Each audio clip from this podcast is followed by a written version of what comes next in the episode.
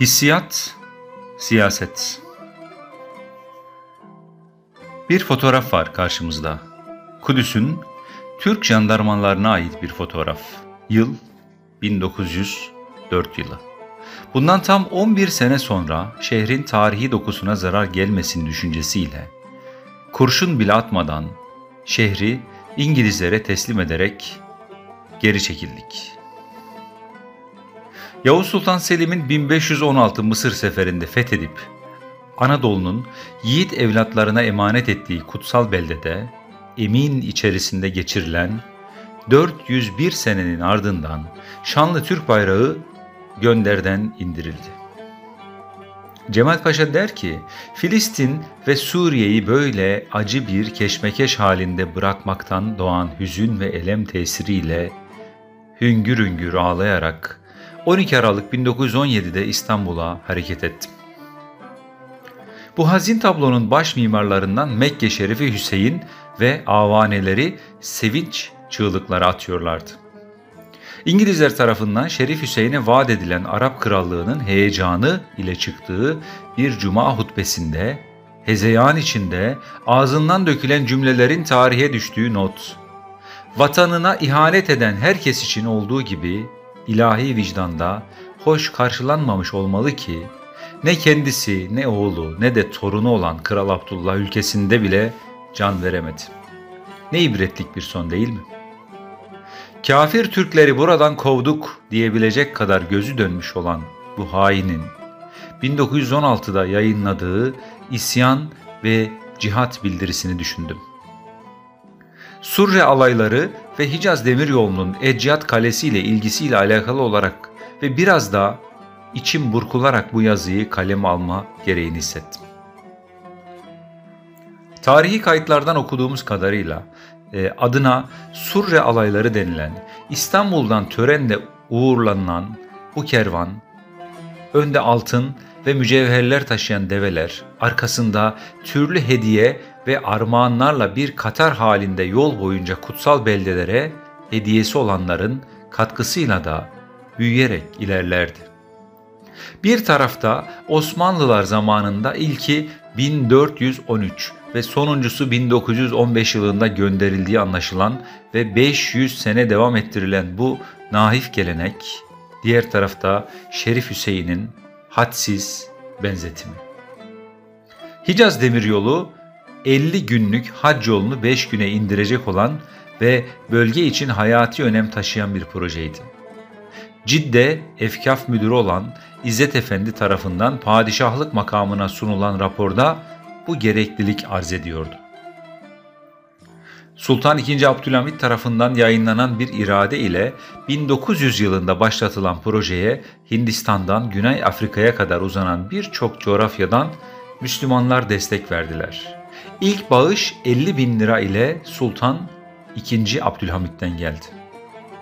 1750 kilometrelik hattın yapımı 8 yıl sürdü ve padişah tarafından açıldı.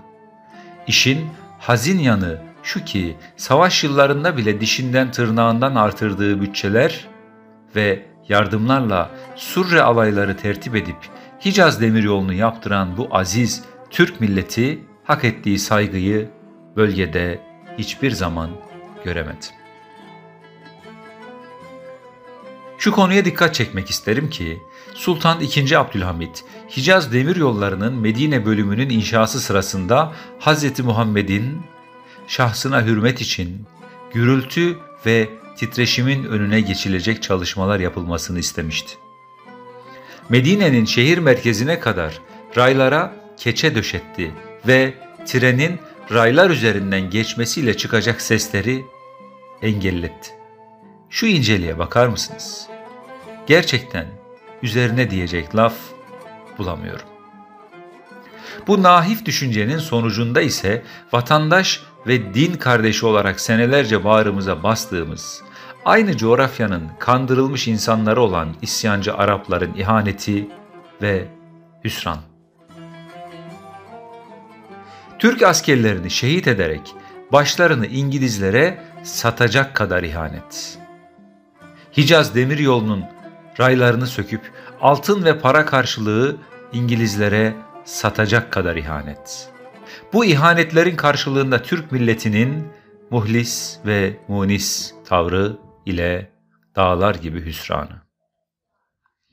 Peki aradan geçen yüz küsür yılda neler değişti dersek? Pek bir şey değişmedi diyebiliriz. İngilizlerin kışkırtarak isyana teşvik ettikleri Şerif Hüseyin, küçük bir toprak parçası olan Ürdün ile avunmak zorunda kaldı. İngilizler ise petrol rüyası eşliğinde cetvelle çizdikleri Arap sınırlarında diğer emperyal devletlerle birlikte hakimiyetlerini sürdürüyor. Aynı ve benzer devletler 100 seneye aşkın süredir Türkiye aleyhine faaliyetlerine devam etmekteler.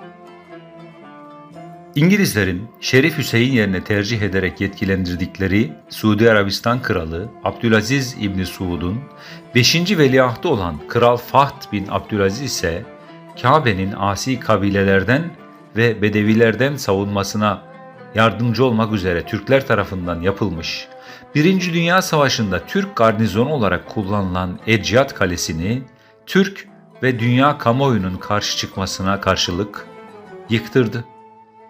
Kalenin yıkılmasıyla Mekke'deki 500 yıllık Türk hakimiyetinden geriye Sultan Abdülaziz ve 2. Abdülhamit tarafından Kabe'nin etrafına inşa edilen revaklar dışında eser kalmadı. İşte bu yüzdendir ki aradan geçen yıllarda pek bir şey değişmedi. Bir buçuk milyarı bulan İslam coğrafyası bugünlerde yine üzgün. İlk kıble, Selahaddin'in fethi, Yavuz'un emaneti yine kötü günler geçiriyor. Bunlar bizim hislerimiz. Lakin tarihi kayıtlar da yukarıda bahsettiğim gibi. Konunun hamasetten uzak bir çerçevede tarihi boyutlarıyla dikkate alınarak ele alınıp slogan içermeyen ve gerçekçi çözümlerle değerlendirilmesi taraftarıyım. Tarihi kayıtlara bakarak bütün coğrafyaya düşman mı olalım? Tabii ki hayır. Zulme rıza göstermek de zulümdür sonuçta. Zalim ile mazlumun mücadelesinde safımız bellidir. Demokrasi ve insan haklarından yoksun bu coğrafyada devleti yönetenler ile milletlerin hayati birçok meselede aynı hisleri paylaşmaları imkansızdır. Orta Doğu coğrafyasındaki tüm Arap devletlerinin çıkar ilişkilerine dayanan basit tarihi geçmişlerini bütün Arap milletinin tarih anlayışıyla yargılayacak değilim. Yazıyı kaleme alma sebeplerimden birisi bölgedeki resmi devlet söylemleri ve yanlı propagandalarla kandırılmış, tarihi gerçek fikrinden uzak kitlelerin Türk milletinin kadim geçmişini öğrenmeleri ve gerçeğin hakkını teslim etmeleridir. Memleket dahilinde gerek bu hususta gerekse başka hususlarda üstün körü bilgileriyle fikir beyan ederek eylemde bulunan kimselerin de tarih ilminin hakiki şerbetini tatmaya ve gerçeklerle yüzleşmeye ihtiyaçları vardır. Türk olmanın Müslüman olmakla eş karşılandığı Batı camiası karşısında bu konuda devletimizin süre gelen resmi politikasının yanında ve destekçisi olmak gerekir kanaatindeyim. Tarih mevzu bahis olunca Osmanlı İmparatorluğu'nun son yıllarından Cumhuriyete uzanan sancılı yılların baş kahramanı Ulu Önder Mustafa Kemal Atatürk'ü anmadan olmaz.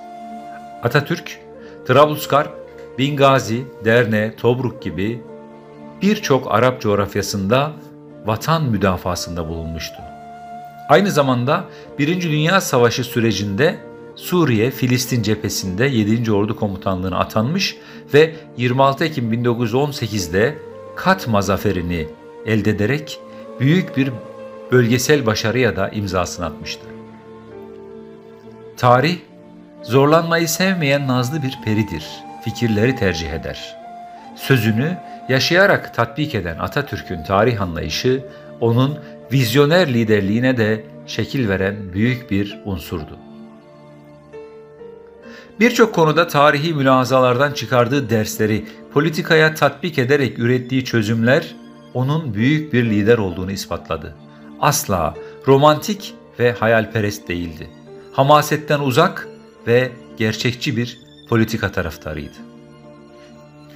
Tarih hissiyatı kabul eder fakat Jean-Jacques Rousseau'nun ifade ettiği gibi trajik hissiyat ve ütopik siyaset birlikte karşımıza çıkar. Yani trajik hissiyatların ütopik siyasetler olur. O yüzdendir ki tarih ilmi milletlerin ilerlemesinde pozitif bilimler gibi yol göstericidir. Aksi takdirde devlet ve millette trajik hissiyat oluşur.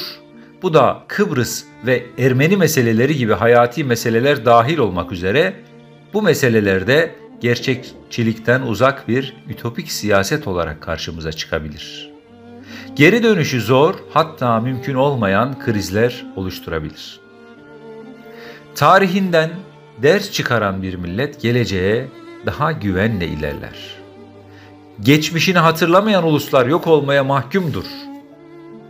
Mustafa Kemal Atatürk'ün bu sözüyle konuşmamı bitirmek istiyorum. Sağlıcakla, hoşça kalın.